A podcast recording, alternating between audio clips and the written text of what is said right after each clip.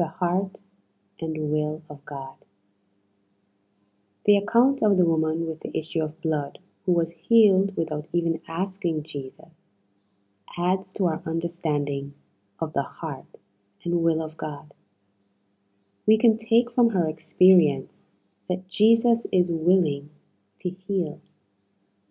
Oftentimes, as believers, we approach God as if we have to convince Him of our need you know, the worthiness of our cause and what we'll give Him in return.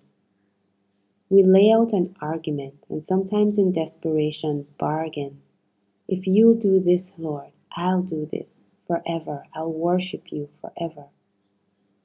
We read, though, that power left Jesus without the woman asking. And I believe it's because his default posture towards us is to heal. The Lord is already of the mind and heart to help us comfort us, heal, and answer all kinds of prayers. We don't have to beg or try to get what we want or need from Him by any other means. We also learn that the Lord cares not only about our physical well being, but all of who we are in this world. When Jesus found out who she was, he spoke to her in a way that affirmed her and reestablished her in her community. He took away her shame as an ostracized woman who couldn't be in normal contact with anyone, and certainly not a holy man, not a rabbi like he was. He removed the shame she might have carried for taking her healing outside of any interaction or relationship with him. In front of a large crowd, Jesus said, Daughter, your faith has healed you. Go in peace.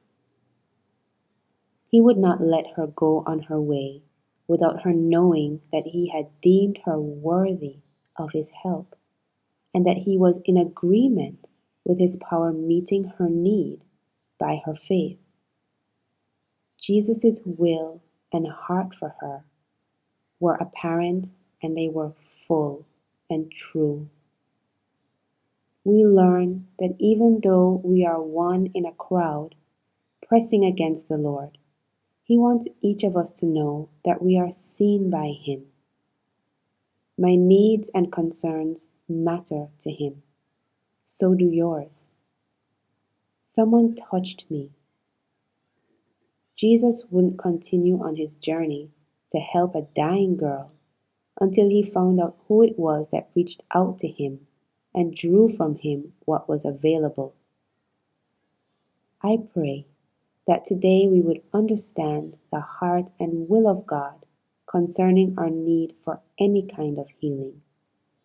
He loves us, cares about our pain and struggles. He cares about everything concerning us. Lord, help us to reach out to you in bold faith and understanding of your unfailing love for each and every one of us. Heal us, Lord, as Jeremiah said. Heal us, and we will be healed. Amen.